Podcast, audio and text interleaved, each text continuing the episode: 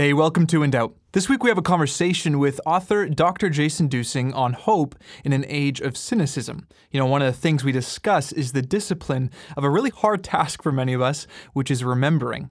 Also, just before we get started, I wanted to remind you again about our upcoming free live event in Surrey, British Columbia called Let's Talk Marijuana. On Thursday, February 22nd at 7 p.m. Pacific Time, we're going to be gathering to discuss this issue, specifically what is the Christian perspective on marijuana. A Bible teacher, author, and doctor are going to be presenting for 15 minutes each, followed by a live Q&A. If you can't make it physically, you can join us digitally by heading to our Facebook page to watch live stream. For all the information you need, head to indoubt.ca and click the Let's Talk Marijuana button. Hope to see you there.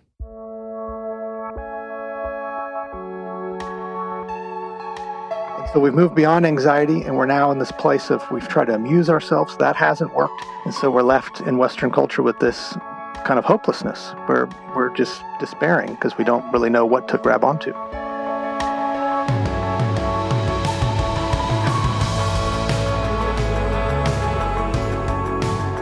Hey, this is Isaac here, host of In Doubt. Glad you're joining us this week as we talk about our hope as Christians. Now, just because we're talking about hope rather than something super controversial or hot, doesn't mean this episode isn't relevant. In fact, I'd say that, you know, this conversation is one of the most relevant conversations we can have today. You know, sure, it might not be directly addressing something like transgenderism, sexuality in any way, or, or dating, or apologetics, or anything like that, but it directly deals with our souls, with our kind of foundation of what we believe. Dr. Jason Duesing says that we're living in an age of cynicism. You know, we definitely see that in the world, but we can also see this in the church among Christians. Maybe you're cynical, perhaps really cynical. Uh, as humans, we're always, figuratively, looking at something to feed our need for security, for satisfaction, and for pleasure. And the reality is, as Christians, we've been told what to look at, yet we so often look elsewhere. Anyways, let's get into this conversation with Jason.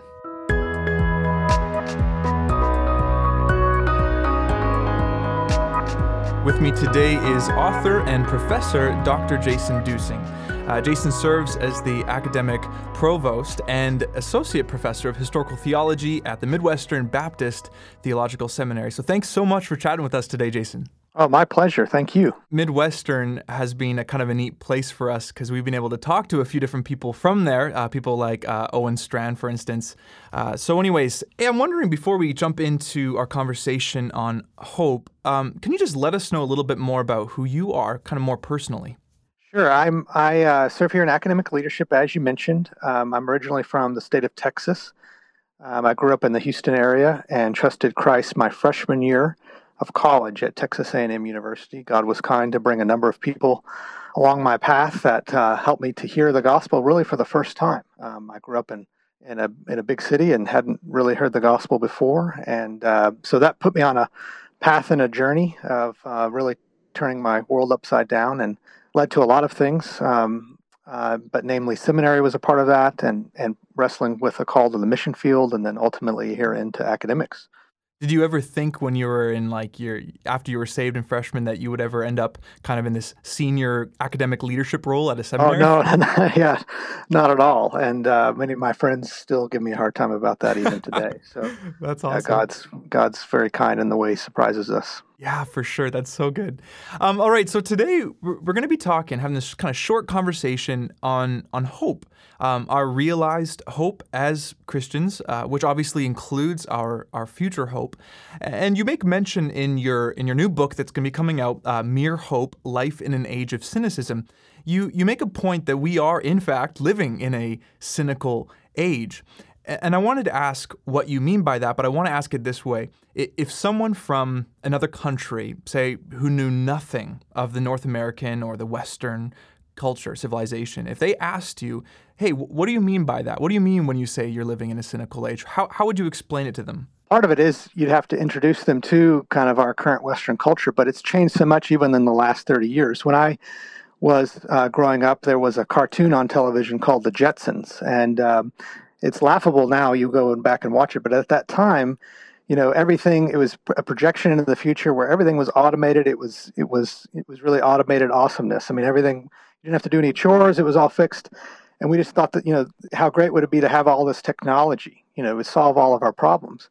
And in those days, in the 80s, growing up, you know, our greatest concern were things like World War III. You know, was it going to really happen? Were we going to go to war with Russia? Well, since that time, um, you know, we've gotten over that. We, we didn't go to World War III. And uh, we have all this technology, and it has solved a lot of our problems. But that's put us to a place of, of, of really then worrying about what's next in terms of anxiety, or it's put us in a place where we just don't really care. We're sort of indifferent to much of the things around us, which causes us to really not trust much around us. And then you accelerate that into just a perpetual way in which sin reveals itself in culture and our leaders and people failing us left and right. It puts us a lot of people in a place of mistrust and doubt. You know, we sort of have all this connectedness. We're aware 24 hours a day of every, you know, cataclysmal event in the world, and um, but it's left us in this place of, you know, you know, so what? Neil Postman in 1984 wrote a book called "Amusing Ourselves to Death." And so we've moved beyond anxiety and we're now in this place of we've tried to amuse ourselves. That hasn't worked. And so we're left in Western culture with this, you know, kind of hopelessness where we're just despairing because we don't really know what to grab onto. Do you think people generally are coming to an understanding of that in their own hearts and souls and are beginning to kind of grasp for things to try to cure that hopelessness? I mean, in a hopeful way, I, I think so. Um, you know, but I think there's sort of much like everything in life, there's two ways to live. And when you come to that realization, it can drive you further into despair. Um, you know, almost into a, one of the things I talk about in the book is is really there's there's two types of cynicism, an active cynicism and a passive cynicism. And the active is really like a functional atheism. It's um, it's so much sarcasm, it's so much distrust, it's so much everything that it leads you to a place of of despair, to the place of there, you know, there is functionally no hope. So I'm just going to live the best way I can. Passive cynicism is, you know, what we see more among believers, people who believers in Christ Jesus who know better, who who know and believe that He is coming again, that we have every reason to place our hope in His in His second coming. Um, but we end up to a place of not really despair, but really more resigned, what I call resigned indifference. Um, you know, often in culture we hear people just saying, you know, whatever. Um, it's just sort of that sort of attitude toward everything of, of, yeah, I know this is true, but really functionally the way I live is more of this kind of whatever attitude. So it's more of a passive cynicism in that way. Yeah, no, for sure. And it, it's crazy to think about it. And I'm, I'm sure you thought about it. Uh, and I'm really glad that you talk about this in your book because this is the main idea that as Christians, obviously, we are to base our, our hope and, and pretty much trample over the cynicism with this glorious hope, obviously, in the gospel in the midst of this uh, cynical age, because so often um, our, our gaze, our hearts, yeah, our heart's gaze, which you talk about again, is, is, set on just what's in front of us, this world, and that obviously creates this cynicism. So, for, for, for many, though, here's my next question. For many, uh, including myself, this this hope, this gospel hope, can become very kind of religious, traditional. It kind of becomes heady, intellectual. You know, I, I know it. I hear it from my pastor all the time. I read it in books. But so often it can never impact our actual heart's gaze or our emotions, our affections, or at least as it should. And my question is why do you think we can be so quick to turn our heart's eyes away from our gospel hope? Well, we have every reason in the world to turn our hearts and eyes away because we're competing with so many distractions. And by that, I don't just mean the things we've talked about the onslaughts of 24 hour news and, and social media feeding us with the latest things that's happened good things and bad things to people all around the world i mean even even in a, in a christian culture where we're just bombarded with book after book after book of how we're supposed to live and how we're supposed to do these things it just gets overwhelming trying to even keep up to figure these things out and uh, so part of even what I'm saying is this book is not even that long. I, I hope not to occupy too many people's time and attention with it because it is a, you know, trying to compete. I'm really just trying to get at helping people remember the core of the Christian faith. That's why in the title I use the word mere, you know, which many people will recognize from C.S. Lewis's Mere Christianity, because I mean to use the way the word mere in the way he does, um, and this the sense of core or central hope of the Christian life. So it's we're distracted from it it's actually really not that hard to get back to it. It's it's very simple, but it's we sort of have to fight for it. So it does start in the mind and the heart. It's not you know it's not twelve steps or anything like this, uh, but it's a choice to to remember and start back at what the core hope we have as Christians. Right. And and I so appreciated that as I as I was reading the book myself and just that sort of the it, it was bringing it back down to the the roots of the true gospel, and I, and I love that. And speaking into that, obviously, you mentioned four areas in the book which we need to to look.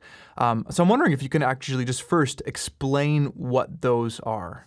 Well, I, I take kind of my cues from what Jesus says in Matthew 6:22 that the eye is the lamp of the body. So if your eye is healthy, your whole body will be full of light.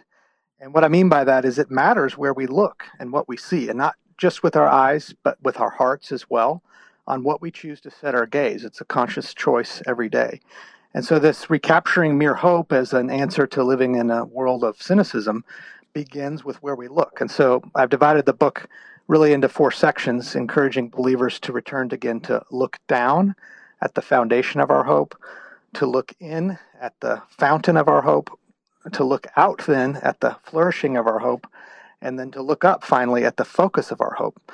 And each one of these, you know, kind of following a different passage in the New Testament and exploring doctrines that relate to these. Yeah, for sure. That's so good. Now, as you say that too, I'm, I'm reminded of uh, of Peter, who you know gets out of the boat and is like walking towards Jesus on the sea. I don't know if this can can relate at all because I'm just I'm remembering that he's looking to Jesus, but then he looks away at the waves and he begins to sink. And I think so often for us, that's the exact same thing that happens in our lives. No, and I think that's a great a great imagery of, of definitely of a, a, metaphor of what happens in the Christian life. That's why there's the New Testament is replete with challenges to where we're going to set our eyes and what are we going to fix our gaze, not just to, for the pursuit of godliness, but but really f- for the establishment of this hope that by faith we have to look beyond what we actually see physically um, and be and a lot of that's just remembering uh, what we know to be true. Yeah, for sure. And I'm wondering, uh, Jason, as I was reading your book in the, I think it was the third part when you're saying you're looking out to the flourishing of our hope. You talk about the story of you going to visit your friend. Uh, I think it was in China, if I'm correct. Mm-hmm. That's um, right. Yeah. Yeah, and and it was actually as I was reading this, it was actually a little bit emotional for me because I, I was kind of I was feeling with you uh, when you were in that uh, in that gathering of people worshiping worshiping God. I'm wondering if you could just explain to us what looking at the flourishing of hope is, and then sort of explain how this story impacted you so much. Right. Well, the, what I'm trying to do there with the flourishing of hope is just a reminder that the Christian life we can often become so insular and be, become so introspective, and we need to be looking in. We need to be putting sin to death. We need to be sizing up where we are in our walks with Christ. But sometimes we do that to our own detriment. We don't realize that all that is meant to propel us then to look out to the ends of the earth. That Jesus assigned his disciples and the and the churches that would follow to take the gospel to the ends of the earth. My friend, who uh, he served now in China um, with the International Mission Board now for twenty something years, but when he first went there, he was assigned to a, a far western um, region of the country where there were many unengaged, unreached peoples, peoples who have never even heard the gospel at all. And his first assignment was to get on his bike and to basically map out where all these peoples were. And after a number of months, he he established where all these villages were, and he he said, "Well, there's one sort of mountain range I haven't been over. I'm just going to go up over that just to make sure." And he goes up and over and he realizes and he sees just scores and scores of more villages you know just people and people that n- nobody knew was there never been mapped. You go from that point to when i was with him just a few years ago in one of those villages he began to live and work saw a number of people come to christ and a church eventually planted and i was worshiping with him in that church gathering. And it you know that it all came together that here's my friend we were in college and now over the last 20 years god's used him to go out and see the the flourishing of hope to take the gospel to the ends of the earth. And these people now are, humanly speaking, worshiping and trusting Jesus because someone who has been transformed by Christ Jesus has taken the gospel message to him. And uh, it's a component of this hope. We, you know, we, we're trying to get ourselves into a place of, of spiritual, emotional, and mental health ourselves, but we often don't forget that that's for a purpose. It's for us to be taking the gospel to other people, to taking that hope to other people. Yeah, which which is so critical because I feel like so much of our culture tells us just to look at ourselves. You know, it's so autonomous, like fix yourself, all these self-help books. So it's it totally makes sense that the, the church can be influenced uh, by that, uh, where we're always just preaching that, you know. Uh, so that's so important. Now, you know, obviously all of these different you know areas to look like looking at our, foundation the gospel and and in the fountain of our hope and so on and so forth all of them are essential. But when you look uh, jason at the young adult culture today which i assume you know dealing with at a seminary and things like that you deal with some a few young adults for sure. Um, which area do you think is most lacking that needs to be most emphasized? Yeah i think especially in our context here we have young men and women in college uh, in our undergraduate program and our graduate program, and they're all moving forward. And they wouldn't be here if they didn't have a desire to do great things for God and things like this. But the thing that I see is this final chapter, this idea of looking up and remembering the focus of our hope. And in our context, in doctrinal terms, this is really eschatology or the study of the end things. And we've really lost a healthy eschatology. Sometimes in younger generations, we've lost it because we've seen an older generation, you know, take it to you know to try to pinpoint the exact date and time when Jesus would return, and that you know turn them off and things like this. But in jettisoning that, we've lost hope. We've we've forgotten the truth. The the reason I believe the, that God gives us through the Bible any sort of inkling of the return of Christ is not so that we can calculate the times and dates and seasons. Uh, it's to prepare us to be ready, but it's ultimately also to give us this hope. We know how things will end. We know we know what will come. We know what's true and eternal for the next trillion years, not just the next hundred years. And um, and so part of our regular living out the Christian life is to help ourselves and to help others to look not just at our circumstances, but up over them into the future and, and put our focus on Christ Jesus and his his return one day and the hope that comes with that.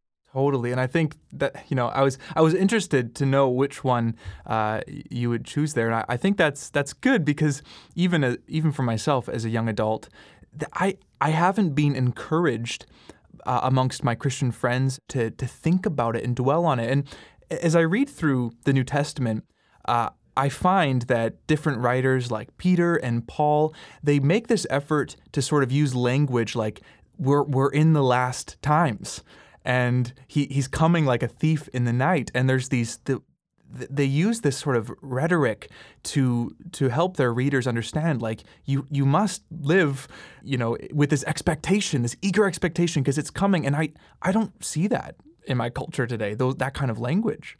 Well it, it you know it betrays that we're really not relying upon god we're relying upon ourselves. And um, one, one of the stories i tell in here there's a real famous sign and you see it all over you know marketplace and things like this, this red sign that says keep calm, carry on, which is inspiring. And so I don't mean to just, you know, bash this idea of there's something to be said in certain realms of life of just hunkering down and especially in a sporting arena or, you know, something like this, you know, just sort of you know, exercising and just sort of toughing it out. But that's really no way to live the Christian life. And, um, you know, really what that is in philosophical terms is stoicism. And so there's an evangelical or Christian stoicism that we often find ourselves drifting into, meaning if I can just get through this semester, if I can just get through this trial, if I can just get through these things, if I can, and what that is, is we're relying upon ourselves. And the scriptures, um, you know, especially, you know, I think I'm looking at Second Timothy in this one chapter and other places, tell us that that's not the way at all. It, through suffering and things like this, there should be a looking up and a reminder of and a reliance upon God and how He is able not that we can do this, but that He is able, and we should rest and put our trust in that. So, the, the, the diminished eschatology or the, the weakening view of the end times really is what that means is we have a small view of a very big God. And if we would cast our, our gaze up to Him and rely upon Him and throw our hands up at trials and sufferings and cling to Him, you know, the, the hope will return. Yeah, that's so good. And and obviously in your book as well, you you you offer this different kind of slogan, a mandate uh, or mantra. It is well, he is able, which I think is awesome. I mean, if you're listening right now and you sort of had this sort of keep calm and carry on in the back of your mind, I suggest you switch that now with it is well, he is able. Uh, it's so much better. And you know, it's interesting. I think for some of us too, Jason, it, it could be the Lord's will that you know He really does bring some some trials and suffering to help us rely on Him. I think of Paul in the beginning of Second Corinthians when he says we were almost we almost died, but that was for us that we would rely on God and not ourselves, which is so powerful. Yeah. Uh, so true. True, true and good. Yeah. Uh, I, I find too that, that a lot of Christians uh, settle this is sort of our next question settle for living like the world and that kind of christianity is, is just one aspect uh, of their life like a hobby or a passion or something like that now from your experience i was wondering jason if you could give my generation which is the 20 to 30 somethings give them an appeal to live with this gospel hope uh, like in, in a re- real sense in all areas of life what does this look like practically for us to live this gospel hope out Right. Uh, I think, and again, uh, it's not an effort on my part just to make it simple, um, because it isn't simple. It's you know hard and challenging. But by the power of the Holy Spirit, what one is to do practically every day is not complicated. It's not you know you need to master this book or you need to do these types of things. I think I think simply it, it really is just rooted in where we set our minds and hearts every day and every moment of the day. And one of the ways I line it out in the book is is really emphasizing what the scripture talks about as remembering. It talks often about remembering and not just looking back to the Old Testament and seeing how God worked and reminding ourselves who he is, but it's just every day reminding ourselves what do we know to be true? Who is God? What is true about ourselves, regardless of how we feel, regardless of what the world is telling us, regardless of anything else?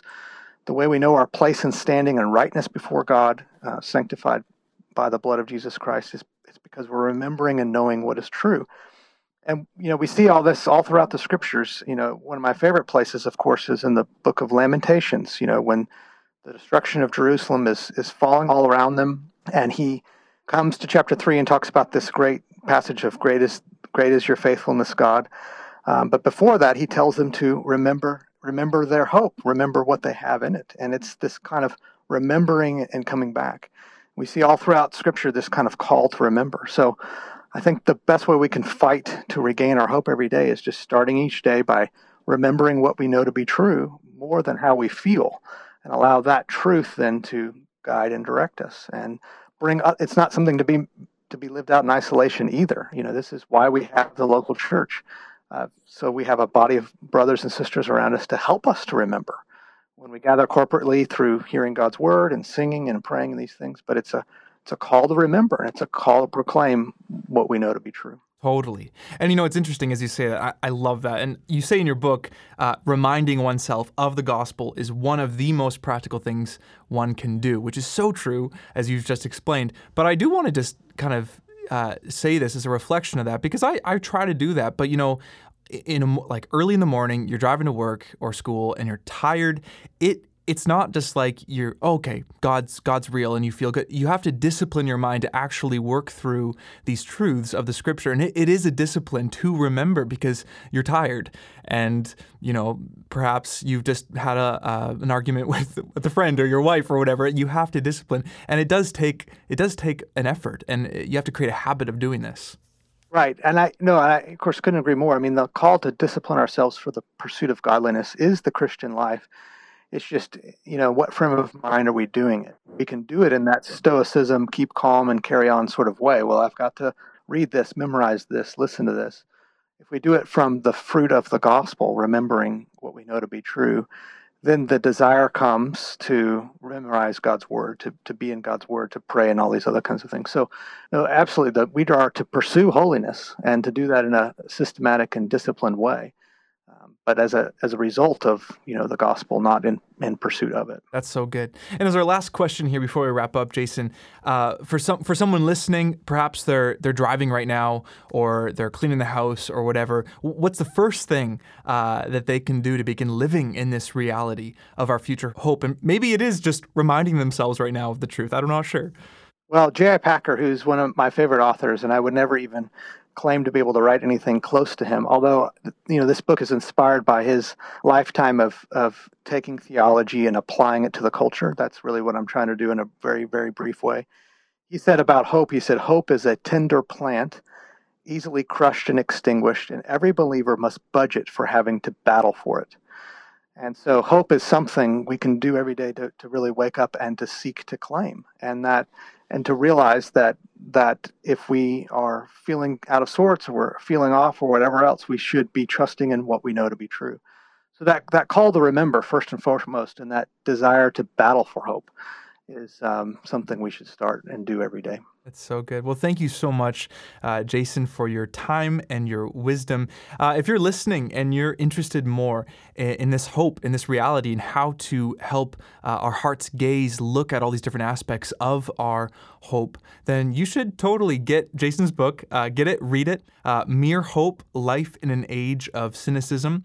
Um, I've had the great privilege of reading it. It's solid, it's gospel focused, it's rich in, in scripture, it's rich in Lord of the Rings, if you're a Lord of the Rings fan, uh, and it's short, uh, as uh, as Jason has said, which is really helpful uh, for us. So, anyways, it's, it's available right now on Amazon pre order. I'm going to provide the links for you if you're interested on that, but it comes out in June of this year. Uh, so, anyways, if you have uh, if, if you're interested more on uh, with Jason's kind of writing, different things like that, you can go to jg d u e s i n g dot com. Anyways, again, thank you so much, Jason. I hope to have you back on the show again. Oh, my joy. Thank you so much, Isaac.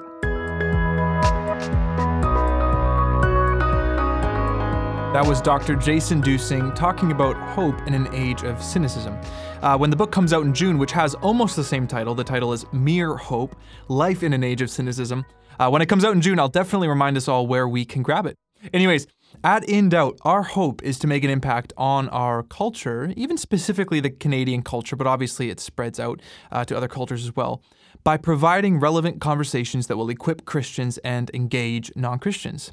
So if, if you've been impacted at all through the ministry of In Doubt, we would really love to hear about it. You know, I know it may seem weird to, you know, simply email us with, hey, In Doubt, I've been impacted in this way, dot, dot, dot. But honestly, it's super encouraging, and not just for us, but for others as well. Now, I don't know about you, but when I'm looking at, say, a book, I'm like super interested to check out the endorsements. I want to know what people have been saying about this book, who they are, things like that. Same goes for movie reviews and so on. So if you'd like to do this, there are multiple ways you can help us. First, review our show on iTunes. Super helpful. People read those. Second, email us at hello at indoubt.com. Super simple. And thirdly, just send us a private message on any of your uh, you know, favorite social media channels like Instagram or Twitter or Facebook. That simple. Also, if In Doubt is a ministry that you agree with, as in you're into the mission of bringing the gospel to the relevant issues of life and faith that we face every single day, cultivating conversation, then I'd ask you to prayerfully consider making a donation. You know, whether it's a dollar, whether it's a hundred, a thousand, whatever it is, it all matters because everything we do at In Doubt, we give out for free, which is really important to us, but it also costs us money to do so. So putting our podcasts out and writing our articles and making our Bible studies and all these different things, given out for free, but it does cost us money to do that. So if this interests you at all, no matter your capacity to give, just click the donate button and follow the prompts at indoubt.ca if you live in Canada or indoubt.com if you live in the States. And I'd just like to say thank you in advance. Connect with us this week about our show, maybe about topics or whatever you'd like. Perhaps you have a guest you'd like to hear from. Let us know. We would love that. Well, I'm Isaac, and next week we hear from Duane Frasier from Joshua Project. It's a small organization that makes a huge impact on Christian missions in this world. See you then.